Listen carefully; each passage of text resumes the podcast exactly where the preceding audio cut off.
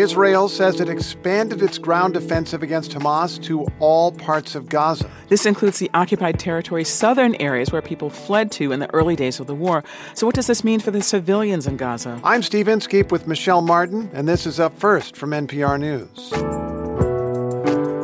Today, the Supreme Court hears arguments for and against a bankruptcy settlement. It involves Purdue Pharma, maker of the pain medication OxyContin. Can members of the Sackler family limit their liability? And former Wyoming Congresswoman Liz Cheney warns our co host Leila Fadel about the threat of a second Trump presidency. I think the danger is that great that that needs to be everybody's top priority. She makes the case against the Trump led Republican Party in her new book. Stay with us. We'll give you the news you need to start your day.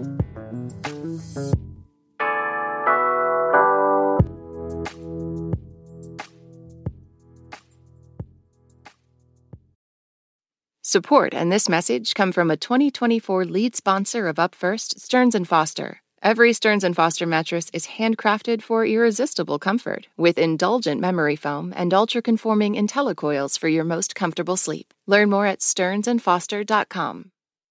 Support for NPR and the following message come from Betterment, the automated investing and savings app. CEO Sarah Levy shares how cash can be part of a balanced savings strategy for investors oftentimes people think of their cash as the money they're using. But when there's a high rate environment, your cash can also be a form of savings. So savings can sit in your cash account and savings can sit in an investing account. And on average and over time, investments go up. But in a high interest rate environment, you can get a more predictable return in a high yield savings account. And so investors can choose both strategies, an investment strategy as well as a cash strategy to both protect your principal because cash doesn't go down the way markets can, but also to earn a high yield. Learn more about high yield cash accounts at betterment.com. Investing involves risk, performance not guaranteed. Cash reserve offered through Betterment LLC and Betterment Securities. Betterment is not a bank. Support for NPR comes from the Corporation for Public Broadcasting, a private corporation funded by the American people. Israel's military says it has expanded its ground offensive in Gaza and is now targeting Hamas strongholds all across the Gaza Strip. Israeli forces are telling people to flee some areas to avoid those strikes, and that is the hard part. Many civilians have already moved from northern Gaza to the south and may now face demands to leave the same areas to which they fled. Joining us now with more is NPR's Eleanor Beardsley in Tel Aviv. Eleanor, hello. Hello. So the fighting resumed on Friday after the ceasefire broke down. Would you just start by telling us more about Israel's stepped up operations? Yes, well, Israel says it's hit hundreds of Hamas targets overnight as its forces pushed deeper into Gaza. And there were multiple strikes in and around the southern Gaza city of Khan Yunis, where the top Hamas leadership is believed to be located, including Yahya Sinwar, who orchestrated the October 7th attack. Israeli media is reporting that any fighting in Khan Yunis will be complicated not only by the hundreds of thousands of people who have fled from the north, but also by the fact that some of the Israeli hostages are believed to be held somewhere around the city. Here's Israeli military spokesman Rear Admiral Daniel Hagari. Yeah, so he says the Israeli forces are fighting Hamas terrorists face to face wherever they are and killing them. The Israeli military says it has found 800 Hamas tunnels since the beginning of the war, and it claims to have destroyed 500 of them. So, as we already mentioned, Israel is telling many people in the areas that it is targeting to leave. But how and where are they supposed to go? We're already hearing that this latest evacuation warning is causing a lot of confusion and anger. Yeah, that's right. I mean, the, the Israeli army is claiming they have published a very detailed digital map online to help people get to safer places. And they've also dropped leaflets you know, they're urging people to go east or west toward the sea, but you can't go any farther south, so it's difficult. NPR's producer in Gaza, Anas Baba, spoke with Gazans yesterday. Here's Basil Basyuni. He's an engineer and a father. He's putting up a tent for his family in Rafah. He's just fled Khan Yunis. He says there are no words to describe the horrible conditions and what's happening. الأمر صعب جدا يفوق الوصف يعني أنا مش قادر أحكي أكثر he says there are more than 100 families here, and the last two nights were the most terrible in my life, he told NPR. Basyuni says he and his five children watched as the sky was lit up with bombing. Well, what about Israelis? What are you hearing Israelis saying about this renewed fighting? Well, some Israelis will tell you that it's just time to get rid of Hamas once and for all, but here in Tel Aviv, the prevailing sentiment seems to be that getting the hostages out is more important than the war and it should come first. I was at a massive rally in Tel Aviv over the weekend for the more than 100 hostages still in Gaza. Hadas Calderon spoke. Her two children, ages 12 and 16, were kidnapped from a kibbutz and just released. Here she is. Ima, את חיה? אמא, לא ידענו שאת חיה. Mom, you're alive, is the first thing my kids said to me, she tells the crowd. And her kids thought she had been killed when they were separated in the October 7th Hamas attack. And Calderon told the crowd, We can't leave the hostages there in the dark and helpless. And briefly, Eleanor, you were in the Israeli occupied West Bank over the weekend. What are people saying there?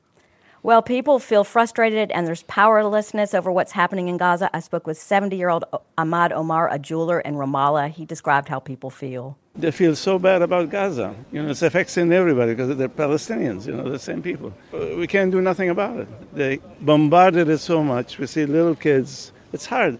You know, tensions have risen in the West Bank since October 7th, and Israeli human rights groups say that 250 Palestinians have been killed since then. One told me it was a pressure cooker ready to explode. That's NPR's Eleanor Beardsley in Tel Aviv. Eleanor, thank you. You're welcome.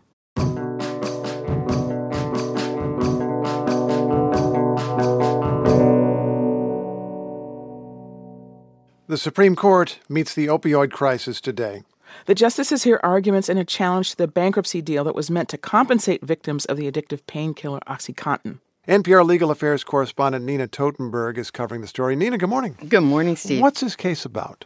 Well, you know, today we know that Purdue Pharma actively pushed highly addictive drugs without telling people what they were doing. That's documented in court and in a documentary called Crime of the Century. This was a new drug cartel. There were drug dealers wearing suits and lab coats.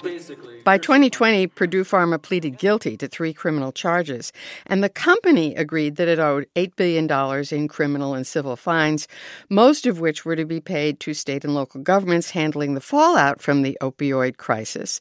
And most of that money was conditioned on the company reaching a deal in bankruptcy court that would reimburse the victims. Okay, so I'd heard about all of that. Is a challenge to that arrangement what the Supreme Court is now considering?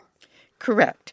The question at the center of the case is whether the bankruptcy court has the authority to release the Sacklers from liability, despite the fact that all three of the original Sackler brothers who bought Purdue and ultimately developed OxyContin were doctors, and that six Sacklers sat on the board of the company, including the board chair Richard Sackler, who closely directed the firm's aggressive and deceptive OxyContin marketing strategy. Okay, so the question is whether the court had the power, but don't courts have a lot of power in these cases? They do, but the question of releasing from liability a whole category of guilty players is one that's not been decided by the Supreme Court. In this case, the Sacklers at first offered $4 billion for the settlement, then moved it up to $6 billion.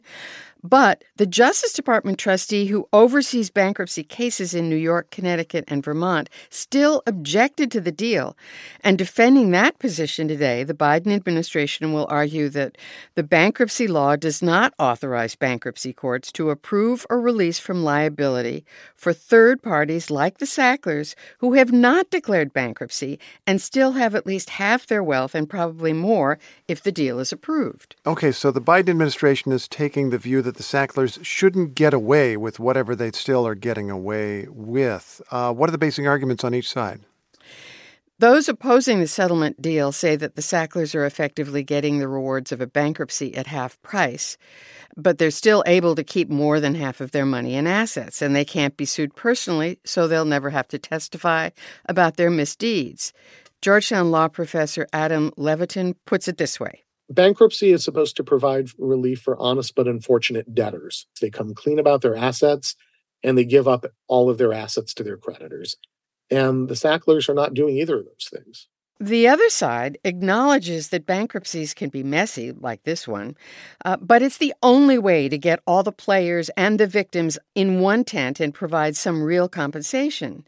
And if the Supreme Court vetoes the bankruptcy, there's no guarantee that victims will actually be compensated because the Sacklers have hidden their wealth in foreign banks that are very difficult to access. Hmm. And at best, getting to that money would take years and potentially burn millions, if not billions of dollars in legal fees. NPR's Nina Totenberg, thanks so much. Thank you, Steve.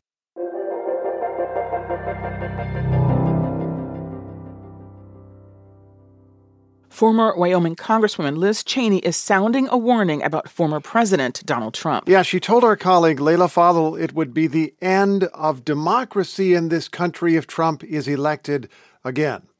Cheney used to be the number three House Republican, a post she lost when she turned against Trump for his effort to stay in office after he lost the presidential election in 2020. She spoke to Leila ahead of the release of her new book, which comes out tomorrow. And Leila is with us now to give us a preview. Good morning. Good morning, Michelle. You had a pretty thorough conversation with her, and I know you read her book. What was your biggest takeaway? I mean, biggest takeaway is that Cheney's making it her mission to make sure Trump is not reelected. Let's listen to some of our conversation. Are you considering a run for the presidency in 2024? I haven't I haven't ruled it out. I look at it though very much through the lens of stopping Donald Trump. And so whatever it will take to do that um, is very much my focus. I think the danger is that great that that needs to be everybody's top priority. So her warning is stark. She says, as Steve said, democracy in this country is at stake if Trump is elected again. And her book, Oath and Honor, is an accounting of what happened inside her party in the weeks before and after the January 6th attack on the Capitol by supporters of the former president.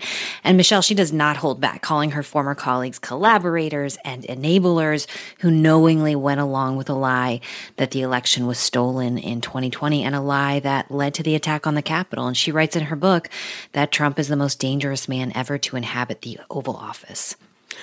Uh, what about her former colleagues? I mean, you said that she doesn't hold back there. What about the Republican Party writ large, the party itself? As you know, Michelle, Liz Cheney is a through and through conservative, but she told me the Republican Party in its current form is not her party. She calls it an anti constitutional party. And I asked her what she thought when she saw six out of eight Republican White House hopefuls in a debate raise their hands when asked if they'd support Trump as the Republican nominee if he were convicted of a crime. And here's what she said If the party goes down the path of, of nominating Donald Trump, certainly the party itself will have lost any claim to be a party that, that is, in fact, supportive of the Constitution. You know, Leila Cheney was part of the January 6th committee, which investigated the attack on the Capitol. Does she think her work with that committee accomplished what it needed to? You know, I asked her that, and she says that work was just the beginning. It's why she wrote this book, she says, in which she calls out the Republican Party leadership for being cowards who went along with Trump and risked the country's institutions, is what she wrote. And the danger, she says, is not in the rearview mirror. There was an op ed in the Wall Street Journal recently where they suggested that even if Donald Trump were elected, it wouldn't be that bad because, of course, we have these institutions and we have these traditions and we have the separation of powers, and, and that people could somehow count on that to restrain him. And one of the main messages of my book is no, you can't. You cannot count on those institutions to restrain him. Well, looking forward to hearing more of what she said. That's NPR's Leila Fadel. Leila, thank you. Thanks, Michelle. You can find more of Leila's interview with Liz Cheney on Morning Edition and at npr.org.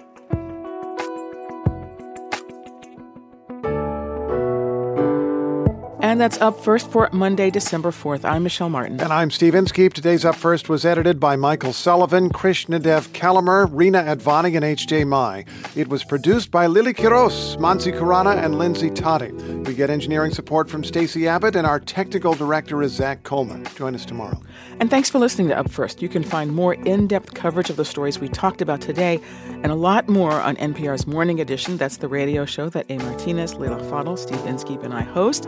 Find Morning Edition on your local NPR station at station.npr.org. Da, da, da.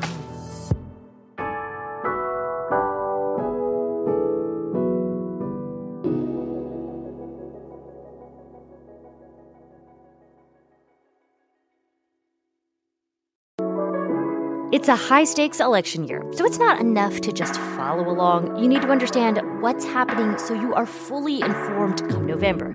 Every weekday on the NPR Politics Podcast, our political reporters break down important stories and backstories from the campaign trail so you understand why it matters to you. Listen to the NPR Politics Podcast wherever you get your podcasts. Support for this podcast and the following message come from Humana. Employees are the heartbeat of your business. That's why Humana offers group dental, vision, life, and disability plans designed to protect them. Exceptional service, broad networks, and modern benefits. That's the power of human care. This message comes from NPR sponsor Charles Schwab with their original podcast, Choiceology. Hosted by Katie Milkman, an award winning behavioral scientist and author of the best selling book How to Change, Choiceology is a show about the psychology and economics behind people's decisions. Hear true stories from Nobel laureates, historians, authors, athletes, and more about why people do the things they do. Download the latest episode and subscribe at schwab.com slash podcast or wherever you listen.